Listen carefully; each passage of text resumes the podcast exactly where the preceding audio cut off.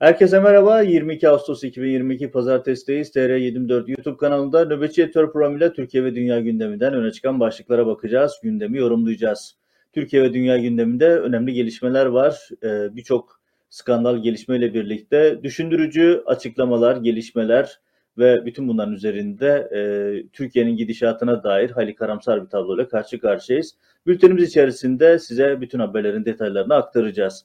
Baştan söyleyelim, Türkiye gündemi enteresan bir ikili hayat yaşıyor. Şöyle ki, iktidarın söylemleriyle halkın gündemi, sosyal medyanın gündemi arasında uçurum var. Ana akım medya Erdoğan rejiminin talimatları doğrultusunda tamamen başka bir gündemin peşinde giderken, tamamen Erdoğan rejimi lehine söylemlerin gündemine giderken halkın gündemi, sosyal medyanın özellikle de sosyal medyanın yasaklanmamış kısmının gündemi bambaşka. İşte somut bir örnekle başlayalım. Türkiye gündemi Erdoğan rejiminin söylemlerine göre Türkiye e, ekonomide çığır açıyor, dış politikada dünyaya nizamat veriyor ve bu söylemde devam ediyorlar. Birazdan detaylarını da getireceğim. Bir başka e, skandal AKP'lerin gündemi Erdoğan'ı halife ilan etmek. Nitekim danışmanlarından birisi de böyle bir girişimi yapmış oldu. Onu da dediğim gibi birazdan aktaracağım ama öte taraftan halkın gündeminde fakirlik, pahalılık, skandallar, tedavi edilemeyen insanlar ve benzeri sıkıntılar var. Bütün bunlar varken işte bugün itibariyle en çok konuştuğumuz konulardan bir tanesi şu Erdoğan'ın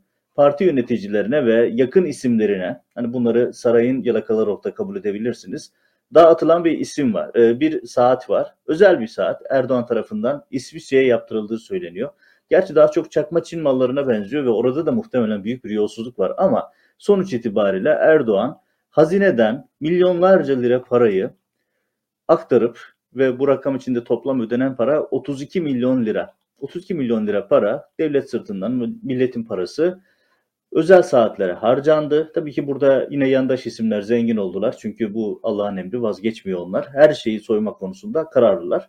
Ve burada da üretilen o saatler ünlü kişilere, AKP'lilere, yandaş isimlere dağıtılıyor. Merak ediyorum acaba yandaş medyanın hangi isimleri de önümüzdeki günlerde Erdoğan imzalı saatiyle poz verecek? Onu da takip edeceğiz.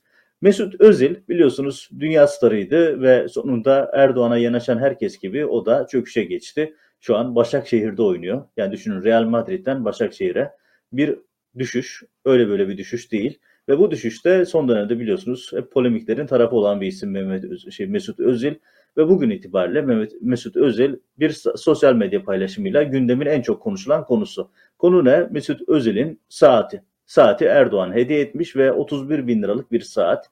Tabi dolar kuru sürekli değiştiği için bu rakam sürekli artıyordur. Ama şu an itibariyle 31 bin liralık bir saatten bahsediyoruz. Ve Mesut Özil hani o saati alıyor ve dua emojisiyle bir Türk bayrağıyla paylaşıyor. Mesut Özil'in böyle bir saate ihtiyacı var mı? Tabii ki yoktur. Yani en azından bir dönem çok iyi kazandığı ortada. Kaldı ki dünyanın hiçbir yerinde bir başbakan, bir başkan hazineden paralarla kimseye böyle saat hediye edemez.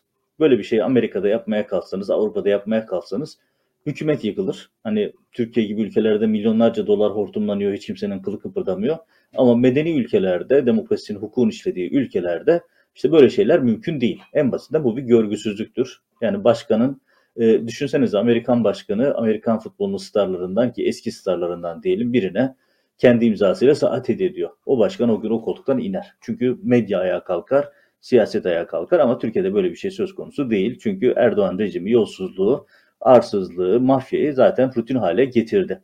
Ve sonuç itibariyle işte sosyal medyada çok konuşulan konu Mesut Özel'in saati. 31 bin liralık saat ve bu saatten bin adet üretilip Erdoğan tarafından dağıtıldı. Cumhurbaşkanı imzalı, Cumhurbaşkanlığı forslu bir saat. Kimin parası? Hazinenin parası, vatandaşın parası. Bütün bunlar olurken Türkiye'de neler oluyor? İnsanlar fakirlikten, açlıktan, sefaletten birbirine girmiş vaziyette toplum diken üstünde. Ama bütün bunlar olurken AKP'liler paralel evrende kendi gündemlerinde devam ediyor. İşte o paralel evren gündemlerinden bir tanesi de şu. Biliyorsunuz Erdoğan danışmanı olan Merve Kavakçı var. Kendisi de biliyorsunuz İstanbul'da olağanüstü bir yetenekle belediyeye girdiği gün Amerika'da doktoraya gönderilip Orada Amerika'da hazineden vatandaşın parasıyla keyif yaptığı bir dönem var biliyorsunuz. Ve o yüz binlerce doları da vatandaşa, belediyeye ödemediler. Diğer işleri gibi bir başka hortum hikayesi. İşte onun bir kızı var. Meryem Kavakçı. Meryem, İngilizce Meryem, e, Meryem nasıl söylüyorsa İngilizcesi ve Türkçesi bu şekilde ama Meryem Kavakçı. Instagram hesabından enteresan fotoğraflar paylaşıyor. Sosyal medyada uzun zaman bu fotoğraflar gündem olmuştu. Şimdi yeni bir paylaşım yapıyor. Diyor ki bizim hesap halifemiz Erdoğan. Şimdi diyeceksiniz ki ya Merve Kavakçı'nın kızı Meryem Kavakçı böyle bir açıklama yapmış. Çok mu önemli mi? Emin olun aynı fikirde psikolojide olan AKP yöneticisi ve AKP'li binlerce kişi var. En başta Erdoğan'ın kendisi var. Kendisini halife olarak görüyor. Yani bir bakım artık Erdoğan yandaşları kapalı kapılar arka sözlükleri halifemiz ifadesini artık rahatlıkla sosyal medyadan paylaşıyorlar. Bakarsınız kim bilir 2023'ün Lozan'ın gizli maddeleri içerisinde bu vardı. Gizli maddelerden bir tanesi 2023'te Erdoğan halife olmasıydı da diyebilirler. Bunu deseniz de yiyecek bir kitleleri var. %25-%30'luk bir kitle var Türkiye'de. Erdoğan ne dese doğrudan kabul ediyor, iman ediyor. Bir e, ina, izahı zor bir durum. Ama Erdoğan'ın danışmanının kızı da Meryem Kavakçı da bu açıklamayla yeni bir tartışmayı başlatmış oldu. Bir nevi hilafetini ilan etmiş oldu Erdoğan'ın.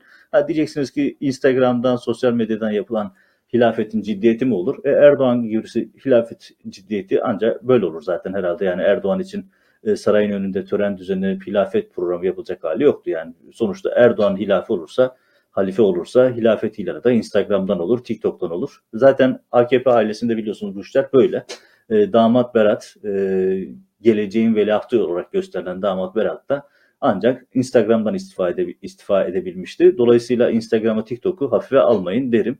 Hilafet gibi ciddi bir konuyu bile Instagram'dan, TikTok'tan ilan edebilirler. Dediğim gibi AKP'ler paralel bir evrende yaşıyorlar. Türkiye'de çok önemli gündemler varken onlar bu gündemlerin peşindeler. Bir diğer esaslı konuya geçelim. Bütün bu haberler aslında birazdan geleceğim ana gündemin e, altyapısını oluşturan haberler. Bir tanesi de şu. E, Süleyman Soylu biliyorsunuz kendisi İçişleri Bakanı ama bilindiği şekliyle Suç İşleri Bakanı. Her türlü illegalitenin arkasında ve Türkiye'de suç işleyen herkesin Süleyman Soylu ile fotoğrafı var. İlginç bir şekilde. Hani Süleyman Soylu ile fotoğrafınız varsa başka bir şey yazmanıza gerek yok. Yeterli bir done, bir mutlaka bir mafyanın suç örgütünün parçasınızdır. İşte onlardan bir tanesi daha Süleyman Soylu ki bunu iddia eden CHP milletvekili Ali Mahir Başarır e, diyor ki bir bakanın eski bir e, bakanın ki genel başkanlık yapmış bir bakanın ofisini dinletiyor diyor ki bu adres yani doğrudan tahmin edebilirsiniz e, genel başkanlık yapan kim var? Eski bakan e, eski başbakan kim var? Belli zaten e, Binali Yıldırım ve başka isimler de var ama buradaki dikkat çekici nokta şu. AKP içerisindeki güç odakları, güç mücadeleleri, Erdoğan sonrası dönem için hazırlık yapılan, mücadele edilen güç odakları var. Bunlardan bir tanesi Binali Yıldırım, bir tanesi Süleyman Soylu'nun başını çektiği ekip, bir tanesi Numan Kurtulmuş ekibi ve damat Berat vardı. O Berat artık oyun dışında ama hala hazırda perde gerisinden mücadelelerini sürdürüyor. Şimdi Süleyman Soylu'nun siyasi rakiplerini sadece diğer partilerden değil AKP içerisinden de rakiplerini dinlettiği ve bunun için emniyette özel birim kurduğu Ankara kulislerinde konuşulan bilinen bir konuydu. Daha sonra suç örgütü lideri Sedat Peker bunu zaten tweetleriyle izah etti. Bu açıdan sürpriz şaşırtıcı bir durum değil. Ali Mahir Başarır aslında herkesin bildiği bir sırrı ilan etmiş oldu. Düşünün ülkenin İçişleri Bakanı kendi partisinden siyasi rakip olarak gördüğü, gelecekte önüne çıkması muhtemel isimlerin ofislerini dinletiyor. Böyle bir dünyada de Türkiye e, tam olarak bir mafya rejimine dönüşmüş vaziyette. AKP kulislerinde anlatılan şey şu, tam bir mafya rejimi var ve AKP içerisinde soylu korkusu var. Çünkü Soylu'nun emniyette kurdurduğu yaklaşık 300 kişilik bir özel birim var ve bunlar KPSS'siz, sorgusuz, sualsiz özel bir talimatla, özel bir statüyle emniyete toplanmış isimler. Bunlar direkt Soylu'ya bağlı çalışıyorlar ve Soylu bütün siyasi partili rakiplerini, kendi partisindeki rakiplerini, kendi partisindeki muhaliflerin hepsini dinletiyor ve bunların hepsini emniyet dışında bir birimde e, toplayıp oradan gerekli siyasi projeler için kullanıyor. Düşünün ülkenin İçişleri Bakanlığı geldiği yer burası. Evet bu noktada siyasetin esas gündemlerinden birine geçelim. Aslında Erdoğan rejimindeki dönüşü e, gösteren radikal örneklerden birisi. İsterseniz bu aşamada Erdoğan'ın kendi sesinden bir video dinleteyim. Erdoğan Esad Suriye meselesiyle ilgili bakalım neler söylemiş ve önümüzdeki günlerde neler yapacak. Şimdi o görüntüyü ekrana getirelim. Suriye'de tüm dünyanın gözü önünde bir milyon kardeşimiz devlet terörünün kurbanı oldu. Hala Esed'le bir araya gelelim diyen zavallılar var. Esed'le bu işi toparlayalım diyen zavallılar var. Yahu bir milyon vatandaşını katleden böyle bir katille siz neyi düzelteceksiniz? Neyi ayağa Evet duydunuz aslında konu son derece açık. Esed'le bir araya gelelim diyen zavallılar var diyor Erdoğan. Şimdi Esed'le kendisi bir araya geliyor. Ee, Cemil Çiçek eski bakan, Adalet Bakanı, eski e, meclis başkanı çok önemli konumlarda bulundu. Benim bütün meslek hayatımdan fazla siyasi kariyeri var. 30 ee, yıldır siyasetin önemli isimlerinden birisi. Geçtiğimiz günlerde önemli bir benzetmesi vardı. Siyaset insana pislettiği kaptan su içirir demişti. Ee, gerçekten de burada tabii Erdoğan'a söylenmiş bir söz ama Erdoğan'a doğrudan söyleyemiyor tabii ki böyle bir şey ama herkes bu mesajın nereye gittiğini biliyor. Cemil Çiçek'in böyle benzetmeleri çoktur. Böyle e, veciz benzetmeler yapar. Aslında son derece de önemli bir e, meziyet diyeyim. Çünkü gerçekten Erdoğan'ın yaptığını anlatmak için e, herhalde bir cümlelik özet lazım olsa o da budur. Tükürdüğün kaptan su içirirler adama dedirtiyor. İşte o da bu. Şimdi geçtiğimiz hafta bültenlerde aktarmıştım. Erdoğan 5 Ağustos Soçi görüşmesinden sonra Putin'in talimatı gereği Suriye ile yakınlaşmaya çalışıyor. Yakınlaşmaya çalışıyor. Çünkü Putin'in net talimatı var. Putin ne dedi? Gidin Esad'la görüşün. Ve o gün bugündür AKP ekibi, medyası, yandaş medyası yoğun bir şekilde Suriye Esad lobisi yapıyor. E, ve bir şekilde e, kamuoyunu bu görüşmeye hazırlıyor. Ama arşivler unutmuyor. Erdoğan'ın söyledikleri ortada. Herkes yaşıyor, herkes şahitleri var.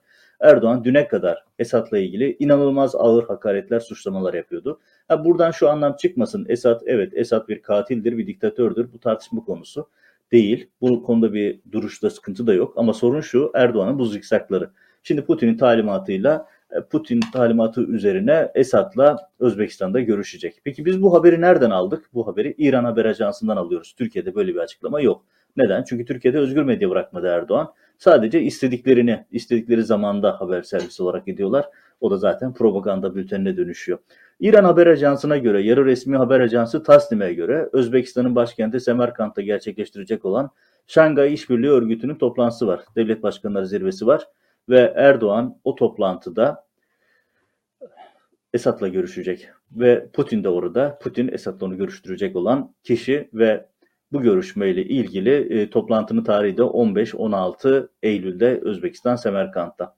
Şimdi az önceki videoyu izlediniz. E, ne dediği son derece açıktı Erdoğan'ın.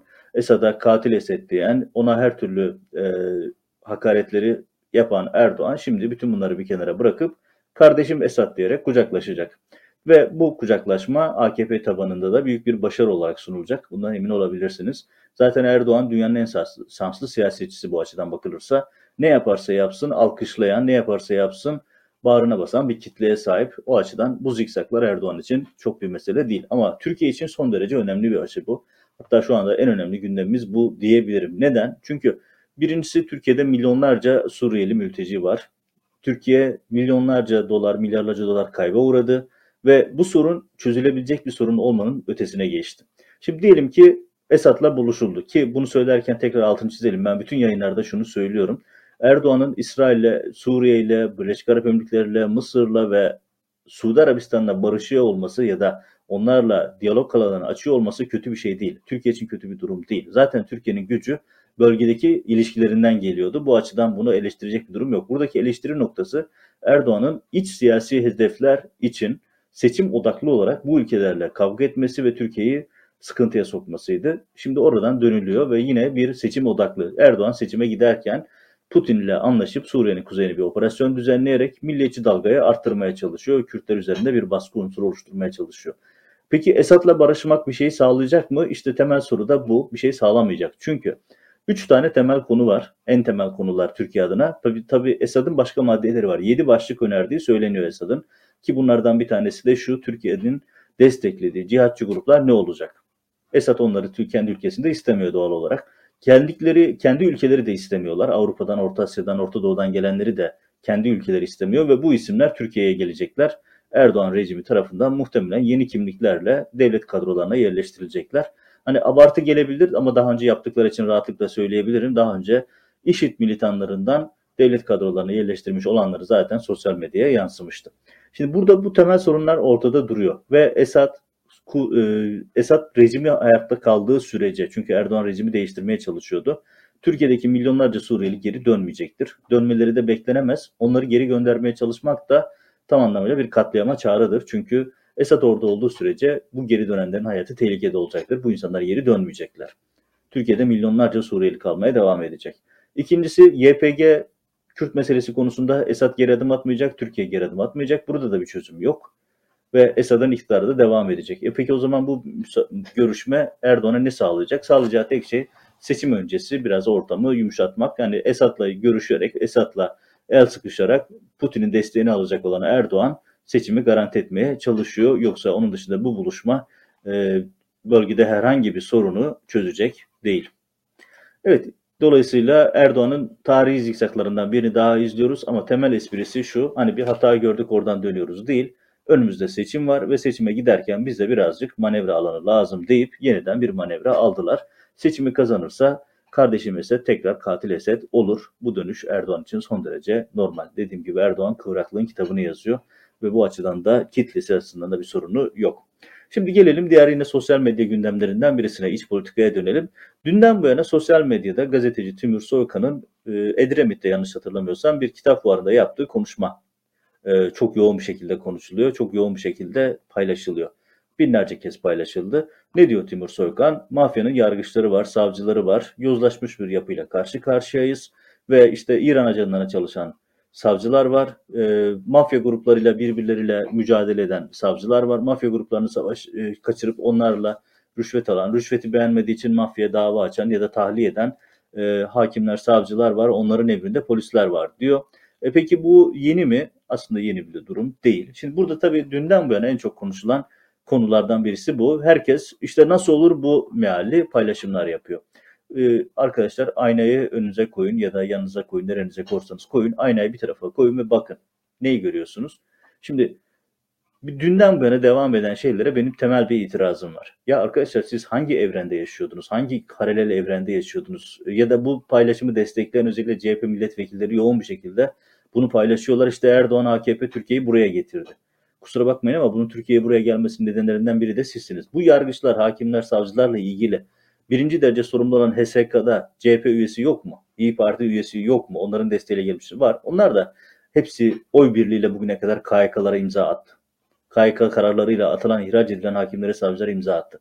Timur Soykan'ın anlattığı mafya modeli tam olarak bir mafya devletidir. Ve devlet mafyalaşırken mafya da devletleşmiştir ki bu suç siyaset ilişkisindeki en son noktadır. Artık yani mafyanın nihai hedefi devlete sızmaktır ve devleti ele geçirmektir. Çünkü devleti ele geçirdiğiniz zaman mafya büyük çapta işler yapar ve artık kurunur.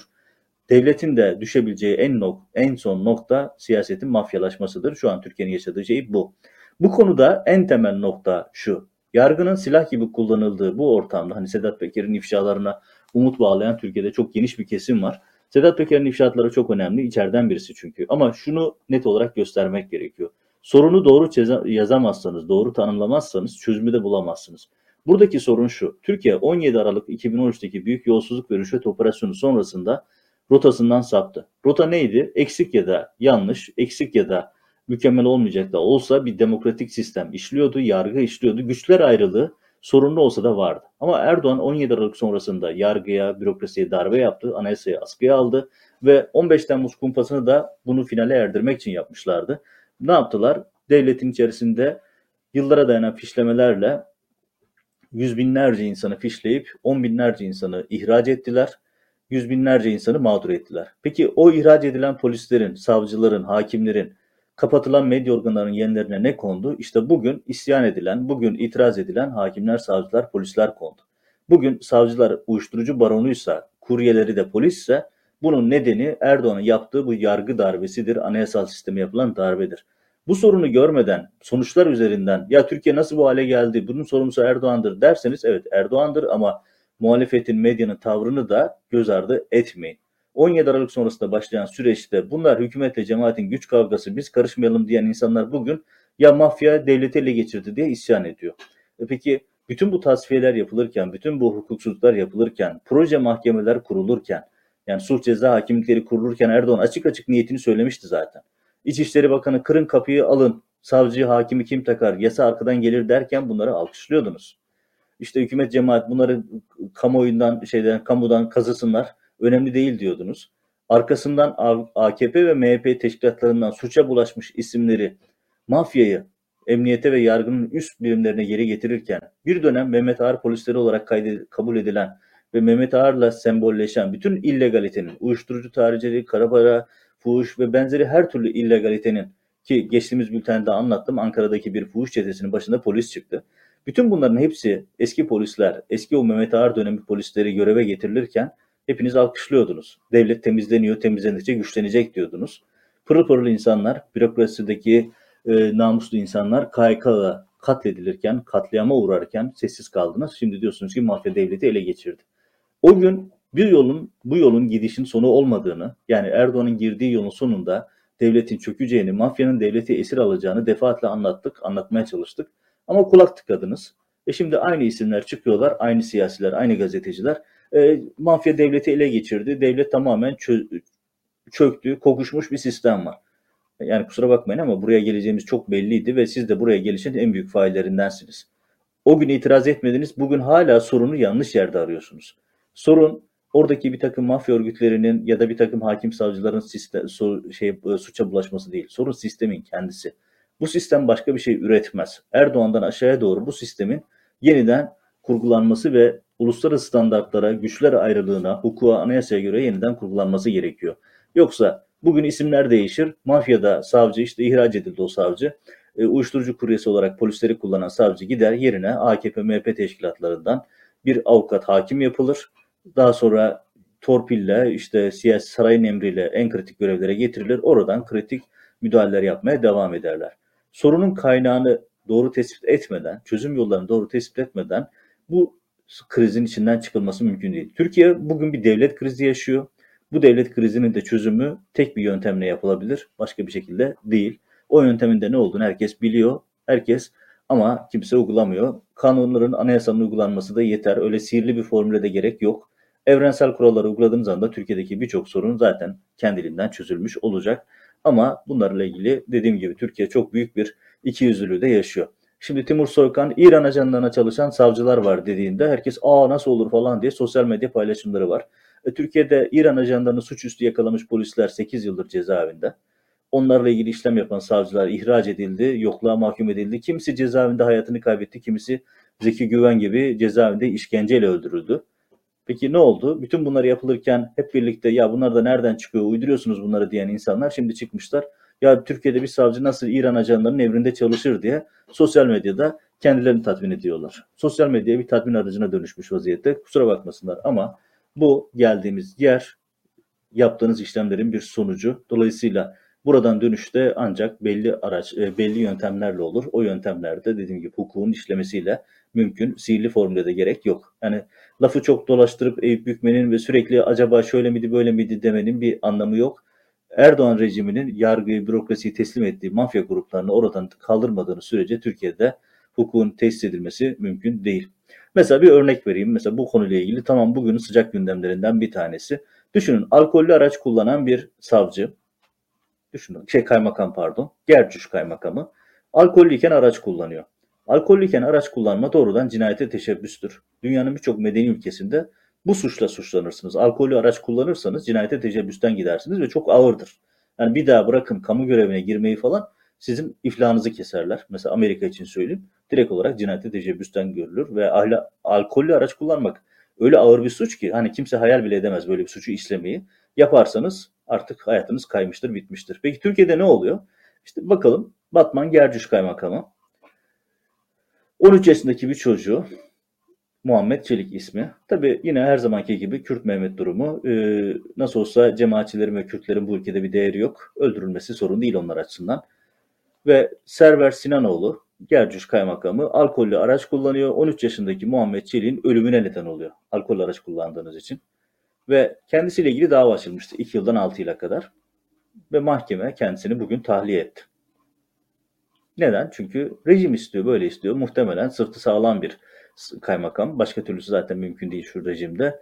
Erdoğan'a saraya yakın olmayan birisini zaten Dolayısıyla bu isim de bugün tahliye edildi. Bakın 13 yaşında bir çocuğu alkollü araç kullanarak Bu direkt olarak cinayettir. Ama sevgili kaymakamımız ve son kararname ile geçtiğimiz günlerde açıklanan son kararname ile kendisi bırakın kamu görevinden çıkartılmayı başka bir ile göreve atandı. Evet işte Erdoğan rejimindeki yargının durumu, bürokrasinin durumu bu. Namuslu, işini düzgün yapan insanların hepsini KHK'larla attılar. Yerlerine mafya elemanlarını doldurdular ve tablo bu. O yüzden hiç kimse oturup ya bu nasıl bu hale geldi, nasıl biz bu kadar kötü olduk, mafya nasıl rejimi ele geçirdi diye söylenmesin. Çünkü bu yolun düz e, yolun taşları döşünürken birçok kişi de bu taşları kendi elleriyle girip oraya yerleştirmişti. Evet buradan bir gündem maddemize daha devam edelim. E, Amerikan elçiliğinden bir açıklama var bugün. Amerikan Ankara'daki büyükelçiliğinden. E, çok kişi ilgilendirdiği için size aktarma ihtiyacı hissediyorum. O da şu. Biliyorsunuz e, Ankara'daki Amerikan Büyükelçiliği taşınıyor. Bu hafta taşınıyor ve önümüzdeki hafta yeni yerinde Söğüt Özü'ndeki yeni e, devasa binalarında göreve başlayacaklar ve bu yüzden e, Ankara'daki vize görüşmeleri İstanbul'a transfer edilmişti. Uzun zamandır böyleydi.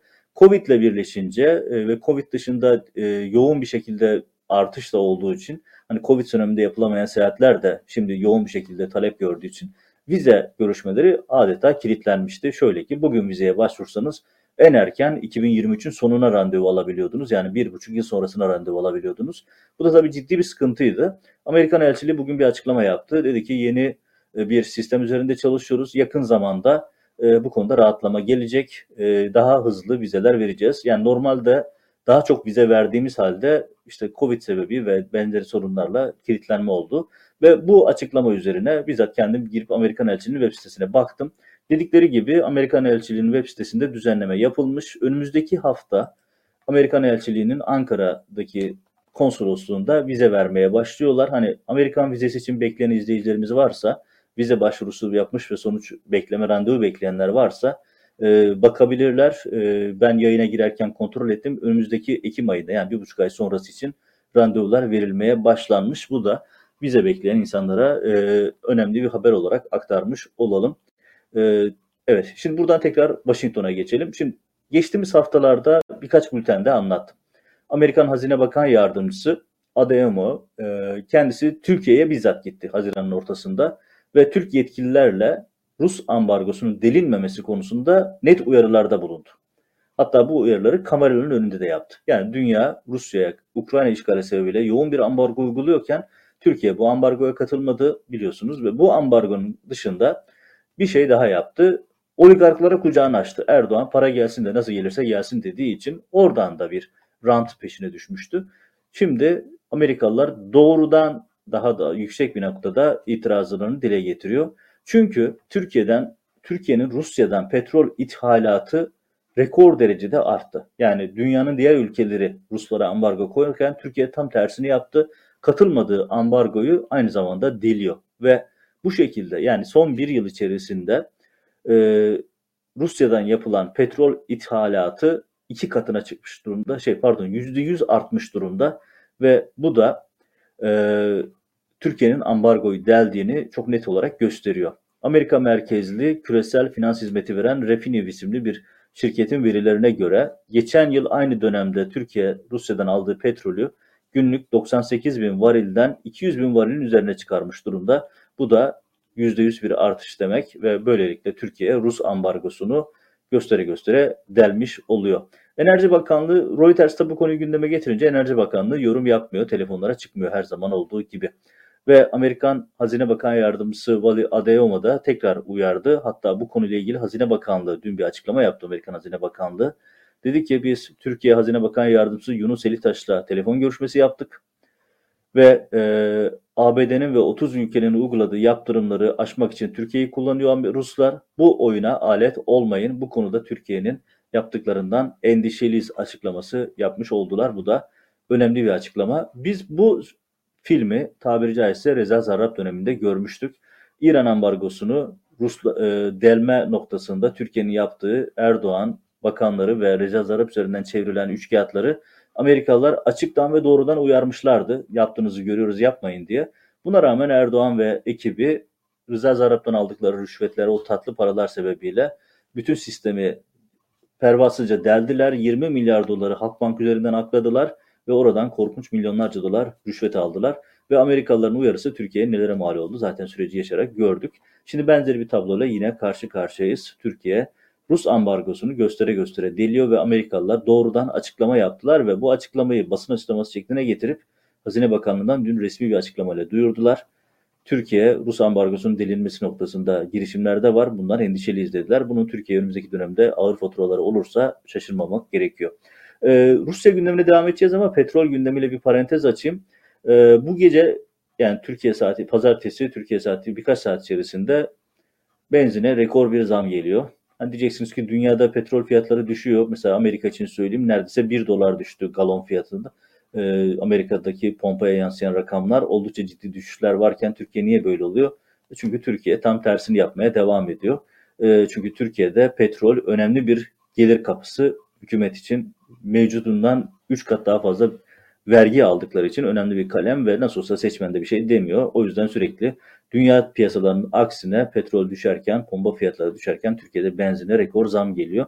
Bülteni şu an izliyorsanız birkaç saat zamanınız var. Gidip e, deponuzu doldurabilirsiniz. Tabi depoyu fulllayacak mali gücünüz varsa çünkü e, sıradan bir sedan arabanın deposunu fulllemek de oldukça yüksek bir rakama çıkıyor. Ama yarın daha yüksek bir rakam olmuş olacak. Onu da hatırlatmış olalım. Tekrar Rusya gündemine dönelim. Dünyanın gözü kulağı hafta sonundan bu yana Moskova'da. Çünkü Moskova'da çok önemli bir suikast gerçekleştirildi. Putin'in akıl hocası olarak bilinen e, ve çok önemli bir isim olarak gösterilen Alexander Dugin, Türkiye'de sık sık gelen, yıllardır Türkiye'de ilişkileri olan, hatta 15 Temmuz'u gelip Türkiye'ye bildirdiğini açıklayan isimlerden birisiydi. Melik Gökçek'le bile tanışıp ona bu isimleri aktaran bir, e, bu bilgileri aktardığını söyleyen bir isimdi. Sadece Gökçek değil tabii, devletin önemli makamlarına da bunları aktardıklarını zaten kamuoyu biliyor çünkü kendileri açıkladılar. Putin'in kızı Darya Dugina e, arabasına konan bir bombalı saldırıyla hayatını kaybetti. E, aslında hedefin Dugin olduğu söyleniyor, Alexander Dugin kendisi. Çünkü kızıyla birlikte bir Moskova yakınlarında bir festivale katılıyor. Festival dönüşünde kızıyla birlikte arabaya binecekken bir arkadaşının Alexander Dugin'i kendi arabasına davet etmesi ve başka bir programa götürmesi sebebiyle kızı arabada hayatını kaybediyor. Eğer bir yere gitmemiş olsa muhtemelen Alexander Dugin hede, ana hedef olarak gösterilecekti. Tabi ana hedef o muydu yoksa kızı mıydı tartışmasıyla ilgili başka yorumlar da var. Ama bugün itibariyle dünyanın gözü kulağı burada. Çünkü söz konusu saldırı sebebiyle Rusların daha da agresifleşebileceği ve 24 Ağustos ki Ukrayna'nın bağımsızlık günü yani iki gün sonra Rusların daha büyük saldırılarla bir nevi intikam saldırısı ya da işte bir e, misillemeyle daha büyük saldırılar yapması konusunda endişeler var. Dünya gözünü kulağını şu an Moskova'ya ve Kiev'e çevirmiş durumda. Peki kim saldırının arkasında? Saldırıyla ilgili Rusya Federal Güvenlik FSB bir açıklama yaptı ve dedi ki Alexander Dugin kızının ölümünden Ukrayna sorumludur. Hatta Ukrayna ajanı Natalia Vovkin görüntülerini paylaştı ülkeye girerken ve ülkede e, yaptığı bir takım girişlerin e, gümrük kayıtlarını vesaire pasaport görüntülerini paylaştılar. Böylelikle e, daha da somutlaştırdılar saldırıya dair iddiaları ama aynı zamanda saldırının ardında e, Rus içerisinde Rusya içerisindeki bir grubun da olduğu söyleniyor. FSB'ye göre ise Dugina'nın annesi ve e, Dugina'nın annesi ve kızı Estonya'ya kaçtı. E, Dugina'ya saldıran yap, e, birimle ilgili çalışmaları devam ediyor. Bu konuda eleştiriler var. E, Alexander Dugin ise Ukrayna'daki grupları sorumlu tuttu ve diyor ki Ukrayna'daki Nazi rejiminin işi olduğuna eminim. Tabii bütün bunlar Rusların Ukrayna'daki saldırılarını arttırması, daha çok e, sivil kayıp yaşanması ve savaşın daha da yayılması gibi endişeleri beraberinde getiriyor. E, tabii parantez de açalım. Türkiye'de Doğu Perinçek ve e, ki yani kendisine artık e, psikolojik tedavinin ya da e, klinik tedavinde işe yaramadığı konusunda eminiz. E, Putin e, hayranı olan isimler var. E, Doğu Perinçek ki neye hayran, nereye doğru dönüyor bilmek mümkün değil. Çünkü rüzgar gölü bile ondan daha sabit duruyor. E, aydınlık ekibi dünden bu yana Dugina'nın ölümünü de yine cemaate bağlamak gibi akla ziyan, güldüren, düşündüren bir yayın çizgisi devam ediyor. E, bunun arkasından da FETÖ vardı falan gibi söylemler dile getiriyorlar. Sadece buna bakarak bile aslında FETÖ söyleminin ne kadar absürt, ne kadar saçma olduğunu görmeniz mümkün. E, ama işte iktidar ortağı olan Perinçek ve onun yayın organı Aydınlık dünden bu yana bu yayınları da sürdürüyor. E, buraya bakarak bugün bütün bu FETÖ söylemleri ne kadar absürt olduğunu, ne kadar deli saçması olduğunu da görebilirsiniz. Bu da onların ne kadar boş iddialar olduğunu gösteren önemli bir başlık. Evet bugün 22 Ağustos TR24 nöbetçi editörde gündemde öne çıkan başlıklar bu şekildeydi. Yarın Levent Kenez'e devam edeceğiz. Ertesi gün yine ben karşınızda olacağım. TR24 YouTube kanalına abone olur, yorum yazar, yayınları paylaşırsanız daha çok insana ulaşma imkanımız oluşur. Yeni yayınlarda görüşmek üzere, hoşçakalın.